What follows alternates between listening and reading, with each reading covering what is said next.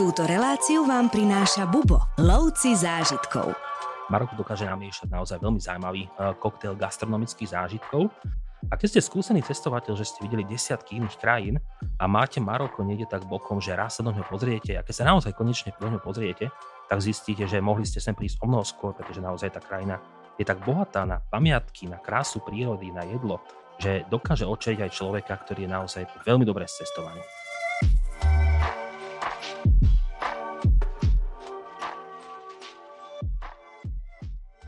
Dneska zavítame na Blízky Orient do krásneho, voňavého, chaotického Maroka a porozpráva nám o ňom môj kolega Tomáš Kubuš. Čau Tomáš. Ahojte.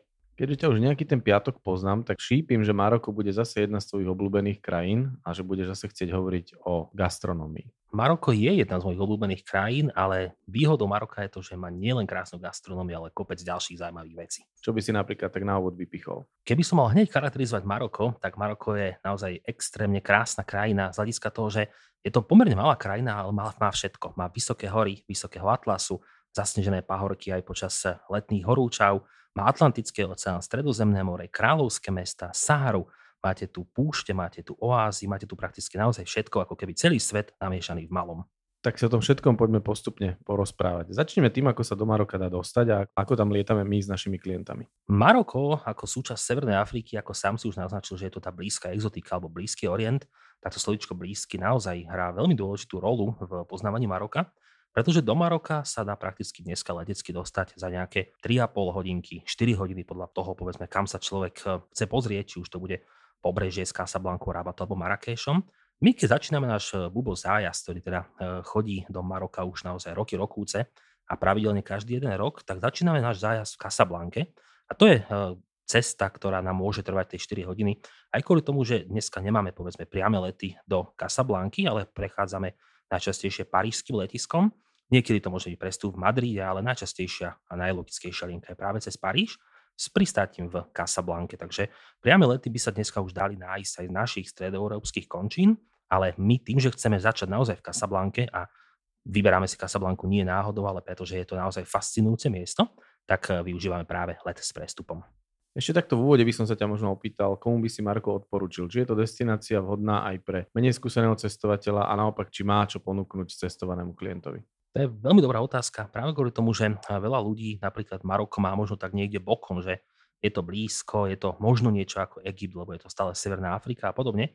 Ale nie je to úplne pravda a podľa mňa je Maroko naozaj hodnou destináciou pre všetkých. Čiže či už ste začínajúci cestovateľ, ktorý možno rozmýšľa, že prvýkrát by opustil starý kontinent, pozrieť sa niekde mimo Európy, tak Maroko je naozaj veľmi logická, veľmi príjemná cesta. Vtedy vás natchne všetko, pretože zrazu prejdete povedzme tú Gibraltárskú úžinu, ocitnete sa v Maroku a ocitnete sa naozaj v orientálnej rozprávke, v takomto svete, ktorý ste doteraz nikdy nevideli na vlastné oči, ale o ktorom ste iba snívali možno. A keď ste skúsený cestovateľ, že ste videli desiatky iných krajín a máte Maroko niekde tak bokom, že raz sa do ňoho pozriete a keď sa naozaj konečne do ňoho pozriete, tak zistíte, že mohli ste sem prísť o mnoho skôr, pretože naozaj tá krajina je tak bohatá na pamiatky, na krásu prírody, na jedlo a na kopec, kopec vecí, ktoré sa v nej miešajú, že dokáže očeliť aj človeka, ktorý je naozaj, poviem, že veľmi dobre cestovaný. Možno ešte skôr, než odletíme, je dobre si povedať niečo o tom, či našinec alebo český klient potrebuje nejaké víza. To je opäť výhoda Maroka, že nie len, že leží blízko k Európe, sme tam za pár hodín, ale nepotrebujeme naozaj riešiť nič pred vycestovaním do Maroka. Čiže s Marokom nemáme eh, žiadnu vízovú povinnosť, no a prakticky stačí nám jedna jediná vec a to je platný cestovný pas, ktorý si treba skontrolovať, aby naozaj mal platnosť aspoň tých 6 mesiacov po vašom návrate z Maroka. Dostanete pečiatku a ste v tom momente v Marockom kráľovstve. Povedz nám niečo aj o úrovni ubytovania a ubytovacích služieb. No, ubytovanie v Maroku ide z roka na rok e, lepšie a lepšie, práve kvôli tomu, že opäť tá krajina sa turisticky veľmi dobre vyvíja, je takým veľmi zaujímavým smerom, kedy naozaj ako keby sa snaží otvoriť náruč pre turistov z celého sveta, s čím súvisí práve samotné ubytovanie my konkrétne na našich zájazdoch sa najčastejšie držíme takých kvalitných štvorhviezdičkových hoteloch, ktoré sa nachádzajú v centrách miest, či už sme v Casablanke, alebo sme ubytovaní v Marrakeši, v Ofeze a, v Ofeze a podobne, tak e, tým pádom e, naozaj to dnešné ubytovanie Maroka je pomerne kvalitné. Dá sa porovnať s európskou kvalitou. Čiže nepoviem, že keď bývam niekde vo Viedni v štvorhviezdičkom hoteli, tak v rabate bude štvorhviezdičkový taký istý, ale už dosahuje tú kvalitu. Čiže naozaj môžeme povedať, že človek alebo aj klient, ktorý príde do Maroka, sa nemusí báť toho, že by eh, býval povedzme v nejakom podradnom hoteli alebo niečom podobnom. A dá sa takisto využiť napríklad aj spanie eh, na Sahare. Eh, to sú také tie zážitkové veci, kedy môžete prespať v stanoch. Tie sú tiež napríklad usporiadané na to, aby pripomínali hotelové izby a môžete sa ráno budiť na Sahare. Takže Maroko má naozaj široký výber ubytovania takmer pre každého. Klientov často zaujíma pripojenie na internet, hlavne teda v hoteloch, keďže večer potom trávia čas na ubytovaní. Aké máš s týmto skúsenosti v Maroku? Mm, Maroko je tiež krajina, ktorá sa veľmi dobre povedzme zapojila do takýchto aktivít, že viete si kúpiť e, marockú SIM kartu, ak ju nemáte, tak viete na hoteloch sa pripojiť naozaj na internet už dneska takmer bez akýchkoľvek problémov. Čiže aj tie hotely, ktoré som spomínal pred chvíľkou, tie štvoretičkové hotely a okolie, tak e, naozaj sú kvalitné a sú z Wi-Fi. Ty ako sprievodca a cestovateľ máš bohaté skúsenosti s balením sa na cesty. Ako by si odporučil klientovi alebo cestovateľovi zbaliť sa do Maroka? Maroko je destináciou, ktorá má počasie, poviem, že počas e, väčšiny roka veľmi podobné tomu nášmu. Hoci samozrejme, keď zoberieme geografiu, tak ideme trošku nižšie smerom na juh, takže eh, tých stupňov najmä v lete nám bude eh, pribúdať. Eh, do Maroka je dôležité vedieť, kedy idete, pretože ak idete napríklad na jar, tak si treba pribaliť aj oblečenie, ktoré je teplejšie, kvôli tomu, že ak si povedzme chystáte na okruh Marokom, ktorý robíme my, tak prechádzame aj cez priesmyky Vysokého atlasu, cez Stredný atlas, trávime čas na púšti menom Sahara, kde sa tiež zvykne ochladiť, čiže aj taká ľahká bunda, nejaký ľahký svetrík, prípadne počas jarných mesiacov môže ešte sprchnúť, takže myslieť aj na to. Ak idem do Maroka cez leto, tak sa snažím brať trošku menej vecí, bude naozaj veľká horúčava, v saharských oblastiach môže naozaj prísť k teplotám nad 40, takže treba myslieť aj na to, aby človek zase nemal iba veci, ktoré ho odhalujú, ale aj nejakú šatku so sebou si zobrať, niečo, aby ste nemali odhalený kvôli tomu, že to slnko vás bude naozaj, naozaj páliť.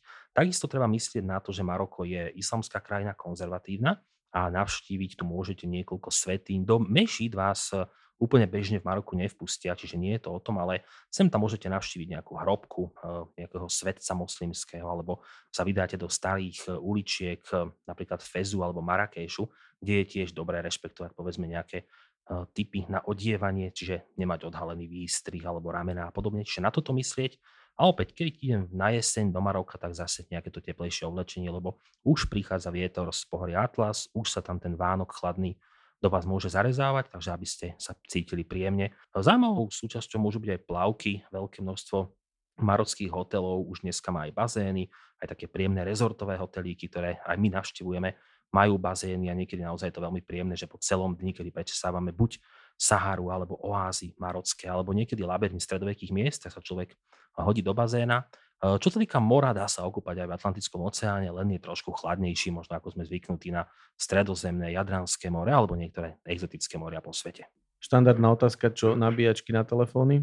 E, čo sa týka nabíjačiek, tak netreba žiaden adaptér, prakticky všetko funguje tak ako u nás, takže toto je zase výhoda, že vám to nemusí zaťažovať batožinu.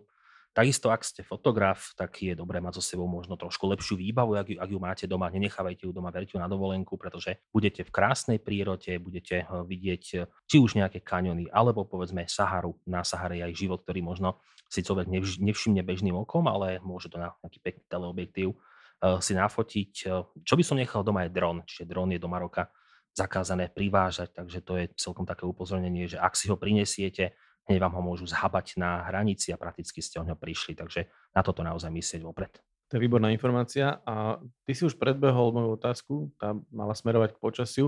Naznačil si, aké je počasie v Maroku, ale skús to ešte tak nejak zhrnúť, či je to destinácia celoročná, alebo kedy by si možno ty odporúčal navštíviť, alebo aké sú naše termíny a kedy je to ideálne obdobie navštíviť Maroko. Maroko je, nazvem to tak eh, po svojom, že celoročná destinácia, hoci, ak by som už naozaj bol prinútený povedať, kedy ísť do Maroka, tak možno by som vynechával zimné mesiace. Je to iba kvôli tomu, že eh, priesmíky napríklad Vysokého Atlasu môžu mať eh, komplikácie z hľadiska počasia, lebo máme tam hory, ktoré presahujú 4000 metrov nad morom, čiže naozaj môže prísť sneh do týchto končín, čiže môže byť niekedy problém s cestovaním. Takisto, keď ste pri Atlantiku v zime, tak e, je tam viac vetra a jednoducho takýchto možno nie príliš príjemných povetrostných podmienok. E, ja odporúčam najlepšie ísť do Maroka na jar alebo na jeseň, vyhnúť sa letu, hoci nie je to samozrejme nič strašné, len leto je miestami reálne horúce. Je, tak, je to krajina, ktorá má svoje kopce, čiže tam je veľmi príjemne, keď ste niekde v Imlile pod Jabal Tubkalom najvyšším vrchom, ale keď ste niekde na Sahare, tak 40 plus naozaj zažijete. Ale jar a jeseň sú veľmi príjemné teploty, okolo 25 stupňov, miestami na púšti môže už ísť, povedzme, atakovať 30 ale stále jar a jeseň sú najideálnejšie a preto aj gro našich zájazdov sa naozaj snažíme vypraviť práve počas jarných a jesenných eh, termínov.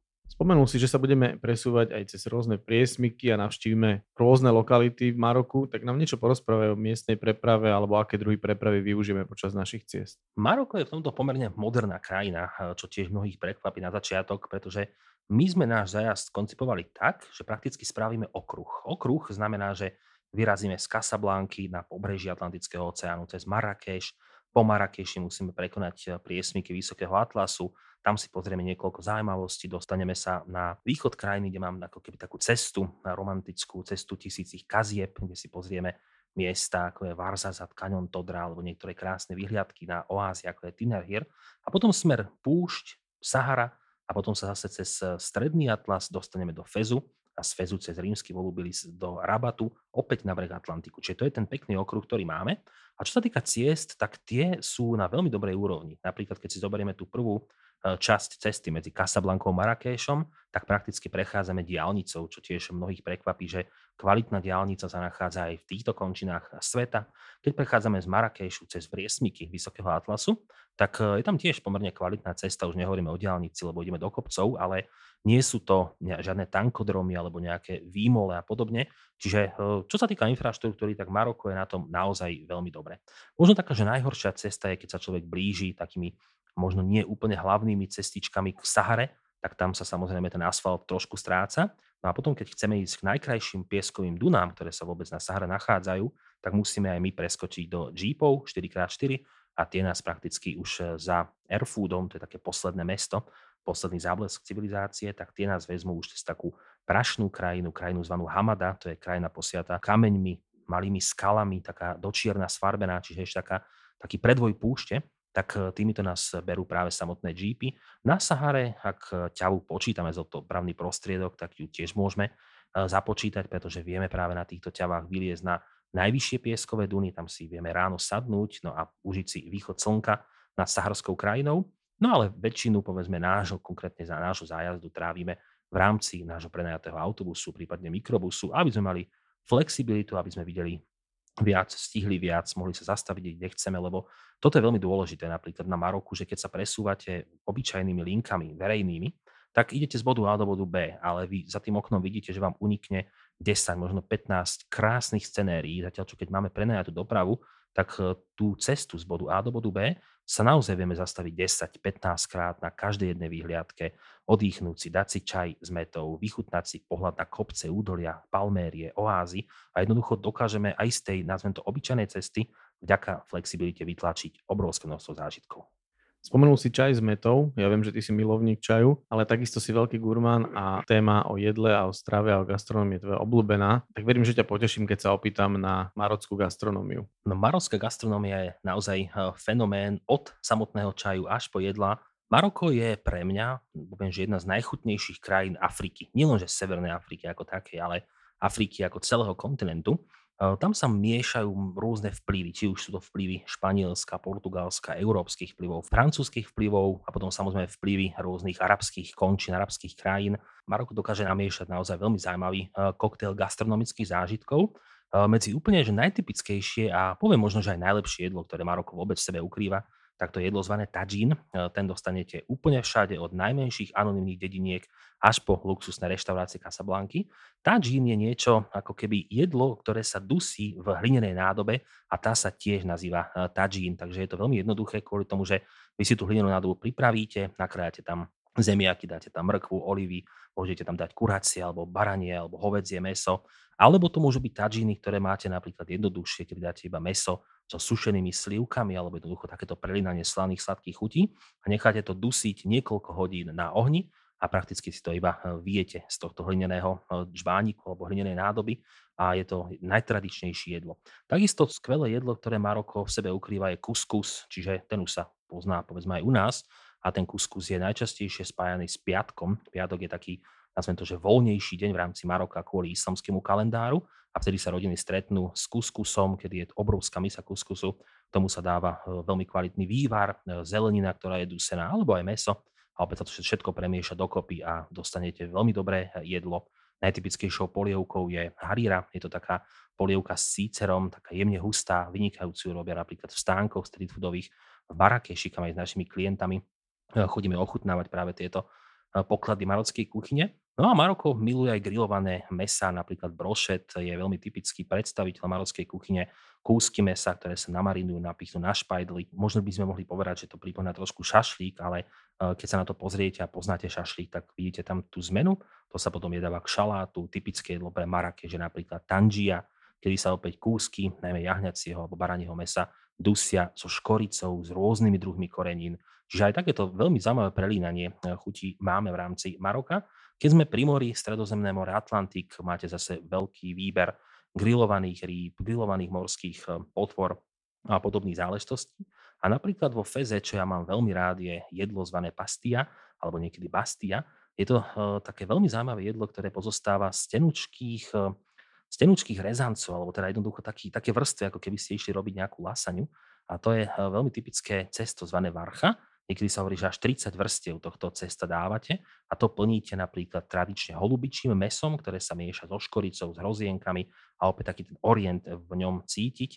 To sa zapečie v takom koláčiku, ten sa ešte pocukrí, dá sa tam ešte mledá škorica a následne, keď sa rozkroje tento koláčik, tak cítite vlastne, ako vám to chrumká hm, pod príborom a je to jedno z najlepších jedál, ktoré vôbec môžete v rámci Maroka ochutnať. Keď si naznačil aj ten čaj, tak eh, čaj je veľmi typický pre Maroko. Tá čajová kultúra je tu veľmi silná. Eh, v takom Turecku to sa pije čierny čaj, v Iráne tiež, ale tu v Maroku sa najčastejšie pije zelený čaj, ktorý sa podáva s vetvičkou mety. A marocká meta je vynikajúca, lebo je extrémne voňavá, extrémne aromatická. Keď vám ponoria tú vetvičku čerstvé mety do čajového poháriku, vy si to zamiešate, dáte si trošku cukru, tak naozaj máte jeden z najlepších nábojov sveta. A Maročania celé dni, hodiny trávia naozaj v čajovniach, sledujúc život okolo seba, popíjajúc práve tento marocký metový čaj. Aj káva je tu veľmi obľúbená, ale ten čaj a čajová kultúra je veľmi, veľmi silná v rámci Maroka. Aj to je jeden z dôvodov, prečo ja Maroko tak milujem. Rady na cesty, prehliadky miest a originálne blogy z pera najcestovanejších Slovákov. Každý deň nový blog nájdeš v cestovateľskom denníku Bubo. Klikni na bubo.sk lomítko blog. Spomenul si koreniny, ktorými je tiež Maroko veľmi známe. Ako veľmi to pocítime počas našich ciest v rámci stravy? Konkrétne myslím napríklad pikantnosť. Marocká strava sama o sebe nie je pikantnou. Ak milujete pikantné jedlá, tak sa samozrejme dá spraviť to, aby ste pikantné mali. Je taká veľmi jedna zaujímavá pasta, ktorá sa nazýva harisa, tak to je pikantná čili pasta, ktorá sa môže pridávať k jedlu, alebo samozrejme aj e, rôzne e, čili papričky alebo koreniny, ktoré sú primárne pálivé, ale väčšina e, marockých jedál sama o sebe pikantná nie je. Koreniny tie sú súčasťou týchto jedál, alebo naozaj tie robia špeciálnu marockú kuchyňu a najmä teda jedna korenina, alebo teda jeden názov, aby som bol možno presnejší, uh, tak tá sa nazýva Ras el Hanout a tá sa dá dostať na marockých bazároch, najmä Marrakeš je tým veľmi typický. A je to eh, zmes, niekedy vám budú hovoriť obchodníci, že je to zmes 30 korejín, 33, 34 a podobne, ale toto korenie, ktoré dostanete už namleté, tak eh, má mimoriadne takú lákavú orientálnu chuť a dokonca Maročania niekedy hovoria, že ak si kúpite raz al hanut, vy vôbec nemusíte vedieť variť, stačí iba nakrájať meso, zeleninu posypať to týmto korením a ono je v úvodzovkách zázračné korenie a dostane tú orientálnu chuť aj u vás doma. Takže je to jedna z takých vecí, ktoré, aj keď ja som Marakejší, vždycky si uberiem so sebou domov, aby sme mohli doma variť trošku z e, príchuťou orientu, ale aj keď máme klientov, tak ich e, berieme práve do takýchto rôznych zákutí, ktoré sú nasiaknuté vôňou korenín, aby si mohli tiež priniesť takýto, ja to volám, že originálny darček pre každého. Takže odpovedou naozaj je to, že pikantná kuchyňa marocka nie je, ale kto ju chce mať, ten ju takú dostane. Tak to je výborný tip. A tieto koreniny v Maroku nespôsobujú tzv. zrýchlené trávenie? Nemám s tým žiadne skúsenosti, že by to išlo týmto smerom. Práve eh, skôr aj Maročania hovoria, že koreniny, ktoré používajú oni eh, do svojho jedla, tak sú veľmi dobré na trávenie, na podporu trávenia a podobne. Takže eh, naozaj za tie roky, čo do Maroka, do Maroka chodím a Maroko navštevujem, som poviem naozaj, že ani raz nemal problém takéhoto druhu. A čo nejaké iné zdravotné problémy alebo rizika? Čo sa týka takýchto vecí, Maroko je stále bezpečnou krajinou, hoci uh, tak ako do mnohých iných krajín sveta je odporúčané mať očkovanie na hepatitídu, ale nie je to povinné, nie je to niečo, čo vy ste museli mať, bez čoho vás nepustia do krajiny. Či je to také, že sa vám to hodí či už do Maroka, do Turecka alebo do Číny, kamkoľvek sa naozaj vyberiete. Na čo si treba dávať pozor? V rámci Maroka je niekedy marocké pouličné jedlo. To je samo o sebe veľmi dobré, veľmi chutné, a keď máte aj sprievodcu, ktorý ho pozná, tak môžete mať z neho zážitok, ale na čo si treba dávať pozor na marockých uh, takýchto pouličných jedlách je napríklad šalát, pretože šalát sa umýva vo vode a tá voda je často nečistá, čiže nie je povedzme dobrá ani na pitie pre nás, čiže nepijeme ani z vodovodných kohútikov a naozaj si dávať na to pozor, lebo ten šalát je umytý v tejto, nazvem to možno špinavej vode alebo zlej vode a práve z toho môžete mať nejaké zažívacie ťažkosti. Čiže keď o tom viete, viete to eliminovať ale potom ešte, keby som mal vypichnúť nejakú vec, tak je to práve to leto a dávať si veľmi veľký pozor na slnko, pretože úpal je naozaj, poviem, že pomerne rýchlou a veľmi bežnou súčasťou Maroka. Keď nepijete počas dňa, beháte od rana do večera, naozaj niekedy nepociťuje ten smet a večer môžete v úzokách padnúť do postele. Takže na to sa naozaj dávať pozor, najmä počas tých letných horúčav. A čo samotná bezpečnosť krajiny? Tak Maroko je krajinou bezpečnou. Samozrejme, treba mať zapnutý nejaký svoj zdravý rozum, dávať si pozor na trhoviskách, v starých medinách. Medina v Maroku, to si predstavme tak, že je to zhluk alebo niekedy labyrint úzkých uličiek, ktoré sa prepletajú navzájom a vytvárajú naozaj taký zaujímavý mikroorganizmus, takže tam si dávať možno trošku viac pozor na veci, nevystatovať sa nejakými drahými šperkami a podobnými záležitosťami. Takisto v týchto medinách eh, sa neodporúča túlať sa niekedy v noci alebo večer. Nie je to kvôli bezpečnosti, je to, aj kvôli, je to práve kvôli tomu, že oni sú často neoznačené. Neviete, ako ulicou idete, ako tam nepoznáte. Veľmi ľahko sa stratíte. Niekedy tá ulička končí v slepej ulici. Niekedy prídete na dvor k niekomu a podobne. Čiže môžu z toho byť aj rôzne, aj príjemné, možno aj nepríjemné situácie. A potom uh, možno také, že najhoršie miesto, kde si treba dávať najviac pozor v rámci Maroka je Marrakeš, je to miesto, ktoré je zároveň jedno z najpríťažlivejších, najzvodnejších vôbec v rámci Maroka, ale tým pádom láka aj veľké množstvo ľudí, ktorí sa chcú obohatiť na váš úkor. Keď ste na Marrakešskom námestí uh, Jama Elfna, tak tam máte veľké množstvo rôznych ľudí, ktorí budú chcieť od vás vymáhať peniaze. Či už vám budú chcieť tetovať henu na ruku, alebo teda kresliť nejaké obrázky henou, povedia vám, že je to zadarmo, keď si necháte obrázok nakresliť, tak budú písať, pýtať od vás 100 eur. Takisto budú mať opice, ktoré už zjavne vidíte, že tie opice sú nejak nadrogované niečím a chcú vám dávať fotku s nimi za niekoľko desiatok eur. Budú za vami chodiť s hadom, obrovskou anakondou, ktorú vám hodia na krk a musíte za to zaplatiť 20, 30, 50, 200 eur. Čiže obrovské množstvo trikov, ktoré títo ľudia využívajú na to, aby vás prilákali a aby od vás vymavili peniaze. Čiže keď viete, že prakticky každý jeden človek, ktorý na tomto námestí Jamal Fna je ako keby eh, človek, ktorý ide po vašej peňaženke, tak eh, na to myslíte, máte to niekde v hlave, eliminujete to ale keď o tom neviete, tak si naozaj niekedy poviete, že tú fotku s hadom chcete a zároveň môžete mať z toho veľký problém. To už nehovorím o tom druhom rozmere, kedy naozaj aj tie hady sú často omámené, nadrogované a prakticky sú polomrtvé, čiže vôbec nepodporujeme takéto veci na tomto námestí, ale veľa ľudí to naozaj žiaľ stále rieši, stále tieto fotky robí a nakoniec to ide do obrovských peňazí.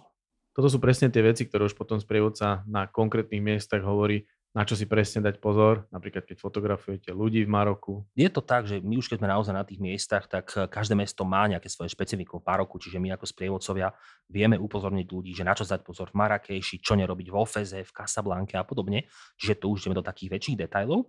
A čo sa týka fotenia, tak eh, Maroko je mimoriadne fotogenická krajina. Je to krajina, odkiaľ si chcete odniesť 100 fotiek a doniesete si tisíc, ale s fotením ľudí môže byť naozaj problém aj na tomto konkrétnom námestí Jamalfna, ale celkovo sa ľudia v takých tých tradičných častiach Maroka, ako je napríklad aj práve Starý Fez alebo Starý Marrakeš, neradi fotia. A ak ich odfotíte a vedia o tom, tak to opäť chcú zneužiť niektorí proti vám, prídu za vami, chytia vás za ruku a chcú od vás 20 eur, 10 eur, 30 eur za to, že ste si dovolili ich fotiť, alebo niekedy na vás kričia, aby ste ich nefotili. Čiže čo odporúčame my vždycky v Maroku je to, že ak chcete fotiť lokálnych ľudí, kľudne fotte, ale fotte to len v prípade takom, že sa s nimi na tom dohovoríte, že ich oslovíte, či ich môžete odfotiť a či sú s tým oni v poriadku. Veľakrát budú súhlasiť a vtedy je to také naozaj, že je to príjemné aj pre nich, aj pre vás. Nie je to o tom, že ste v nejakej ľudskej zoo a fotíte si ľudí, čo sa im nemusí páčiť a ani nám by sa to často nepáčilo.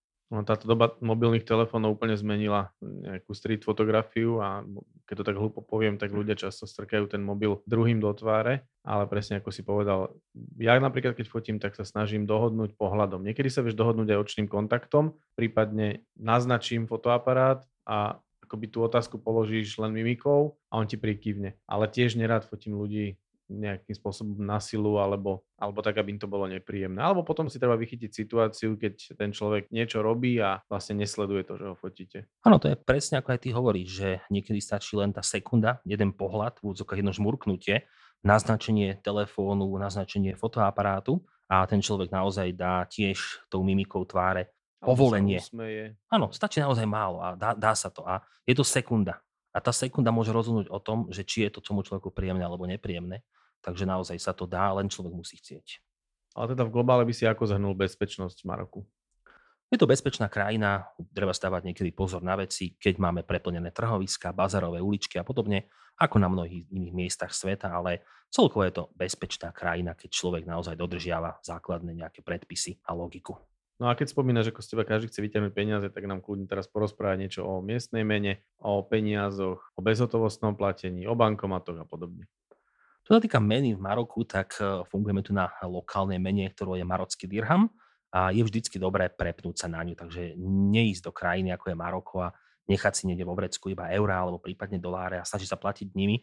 Nebude to fungovať a ak to aj niekde fungovať bude, tak budete platiť viac. Čiže aj my na zájazde si vždycky e, prvý deň, prvý večer zameníme marocké dirhamy a tým pádom máme flexibilitu, že tie nám zoberú všade. Chcete si kúpiť vodu, drobnosť na ulici, nejaké ovocie alebo niečo a jednoducho máte marocké dirhamy. Zmenárne fungujú vo väčších mestách naozaj bez nejakých výraznejších problémov. Ak chcete tie peniaze vybrať z bankomatu, taktiež to už dneska nie je žiaden problém. Ale čo sa týka platby kartou, tak e, už aj toto v Maroku ide lepšie a lepšie. Naozaj človek má niekedy takú možno predpojatosť voči tomu, že Maroko, ako to tam bude vyzerať, fungovať a podobne, ale zrazu príde do moderného sveta, keď si zoberieme miesta ako je Rabat, Casablanca, Marrakeš, Fes, tie všetky majú svoje moderné tváre, ktoré sa môžu rovnať európskym metropolám, takže naozaj zaplatíte kartou v obchode, v hoteli, v reštaurácii, vyberiete si peniaze z bankomatu a v takúto jednu chvíľu ani nemáte pocit, že sa nachádzate niekde v Severnej Afrike. Takže e, z tohto hľadiska je naozaj Maroko veľmi moderná krajina. Myslím, že všetko potrebné si povedal. Ostáva už iba tvojich tradičných top 5, čo sa týka Maroka. Maroko je krásna krajina. Viem, že sa opakujem, ale naozaj je to nutné eh, spomenúť. Eh, ak by som si ja mohol vybrať 5 eh, miest v rámci Maroka, tak by to bol Marrakeš, aj keď som o ňom spomínal, alebo hovoril som o ňom pred malou chvíľočkou, to, že je to miesto, kde máte najviac problémov, možno z hľadiska toho, že je tam veľa ľudí, ktorí sú z vás vymámiť peniaze, tak Marrakeš je stále pre mňa jednotkou v Maroku kvôli tomu, že má v sebe naozaj taký ten hmatateľný orient, že naozaj je to miesto, ktoré je ponorené v nejakom víre chaosu. Aj to námestie Jamal Fna je unikátne, lebo ráno tam prídete, je tam pokoj, ste tam na obed, zrazu sa tam zhrňajú prví ľudia, ktorí robia nejakú show, je tam bubnovanie, je tam živá hudba, je tam uh, nejaký boxerský súboj a podobne, máte tam kaviarničky na okolo čajovne. Večer sa tu spustí naozaj totálny vír chaosu, kedy sa rozložia stánky s pouličným jedlom, všade sa grilluje, naberá sa jedlo od polievok cez meso, cez tieto tadžíny, ktoré sme spomínali pri gastronómii. Čiže kopec, kopec vecí a takto to námestie žije v takomto víre, chaose, v hluku až do takmer polnoci. Čiže už len keby ste boli deň na tomto námestí konkrétnom, tak naozaj zistíte o Maroku veľa. Ale Marrakeš nemá len námestie. Marrakeš má starý bazár, bazárové uličky, má krásne hrobky dynastie Sádovcov z kararského mramoru, z libanonského cédra, Máme tu rujnu palácu Elbady, máme tu bývalú židovskú štvrť s palácom Bahia, ktorá je ako keby taká malá Alhambra, takže kopec zaujímavých pamiatok, vynikajúce jedlo a práve atmosféra Jamalfny. Čiže to je v skratke Marrakeš. Druhé miesto, ktoré by som si ja vybral, je Fes. Je to také stredoveké mesto, má svoju modernú tvár samozrejme, ale tá je podobná európskym metropolám, takže tá našinca až tak neláka, ale stredoveký Fes to je zhluk, naozaj až taký neuveriteľný zhluk takmer 9000 malých uličiek, ktoré sa naozaj prepletajú do unikátneho labyrintu patronátom UNESCO a v tých uličkách e, nežijete 21. storočie. Je to e, svet, kde sa ponoríte do 16. storočia, o ďalšie dve štvrte do 18. storočia a v tom labyrinte hľadáte malé trhoviská, kde bežne nájdete napríklad rozporcovanú ťavu vysiacu na hákoch, lebo ste v malom mesiarstve, o pár krokov ďalej máte voňavú metu, ďalej predávajú kožené výrobky a ocitnete sa v koželúžniach, takých tých veľmi známych farebných obrázkoch. Následne pohľadáte staré medresy, staré mešity. Kajruánska mešita vo Feze patrí medzi naozaj veľmi dôležité miesta islamského sveta, lebo tu bola veľmi dôležitá univerzita. A jednoducho kopec, kopec história takýchto veľmi príjemných príbehov. Čiže Fes je dvojka e, v tomto mojom ponímaní. Tretím miestom je Sahara, nie je to mesto ako také, ale je to oblasť, ktorú eh, veľmi rád navštevujem práve kvôli eh, tomu nekonečnu, ktoré tam cítite medzi zrnkami piesku. Sahara je posiatá tu v Maroku v oblasti Erkšeby s Airfoodom, najkrajšími pieskovými dunami, ktoré neuvidíte ani v Tunisku, ani v Egypte. Čiže naozaj unikátne miesto, kde máte niekoľko 100 metrov vysoké duny, na ktorých môžete sedieť, sledovať východ slnka, ísť na ťave, ochutnať púštne jedla. Naozaj veľmi, veľmi príjemná záležitosť. Aj v lete počas horúčavy, tá, to nadšenie zo Sahary naozaj ako keby prebije tú horúčavu, ktorú cítite okolo seba. Ďalším miestom, ktoré by som ja vybral, je napríklad miesto, ako je Casablanca, ktoré je najväčším, najznámejším miestom. Nie je hlavným mestom, lebo to je Rabat, čo málo ľudí eh, si ho práve zamieňa. Casablanca, tá je zaujímavá kvôli tomu, že ja som k nemal niekedy taký možno vlažný vzťah, že to mesto som bral ako typické marocké mesto, prešiel som sa, odišiel, ale keď som mal možnosť byť v Casablanke dlhšie, tak som teraz uvidel takú tú e, ako keby skrytú tvár Casablanky, kde sa mieša Medina z Casablanky s takou modernou štvrťou, kde máte domy v štýle Art Deco, francúzsky nádych to celé má, máte tam kaviarničky, Eh, čajovne, kde ráno posedávajú chlapi a sledujú prakticky život na tomto námestí. Nájdete tú obrovitánsku mešitu Hasana II. s 210 metrov vysokým minaretom, ktorý je symbolom Casablanky. A zrazu zistíte, že tá Casablanca je mimoriadne príjemné a možno stále také nedocenené miesto. Takže u mňa je naozaj tejto top 5. A posledným miestom, ktoré by som vybral, je miesto Volubilis. Eh, to je miesto, ktoré je potiahnuté rímskou históriou. Zastavujeme sa aj na našom zájazde na tomto mieste, lebo patrí medzi najunikátnejšie vôbec v rámci Maroka. A je to miesto, ktoré má v sebe najkrajšie rímske ruiny vôbec v rámci Marockého kráľovstva. Takže nájdete tam ruiny chrámov, ruiny kúpelov, najkrajšie mozaiky Maroka, dokážete splietať príbehy Rimanov, ktorej mali niekedy aj Maroko vôbec vo svojom impériu, takže síce sme ďaleko od Ríma, ale stále sme ako keby v tej bývalej rímskej ríši. Čiže Volubilis taktiež e, patrí medzi túto top 5 Maroka, ale dalo by sa naozaj takto pokračovať a vybrať top 100. Mňa by zaujímalo, o ktorej krajine ty nevieš takto pekne rozprávať, lebo zase som ťa s veľkou radosťou počúval. Ešte nám chýba niekoľko krajín, keď sa pozerám na takú veľkú mapu sveta a ja si to rád skúsim, že kde ostanem bez slov. Ale kým ty ostaneš bez slov, tak dúfam, že ešte o pár krajinách sa spolu porozprávame. Budem sa na to veľmi tešiť ja verím, že ešte veľké množstvo poslucháčov ovlažíme našim rozprávaním.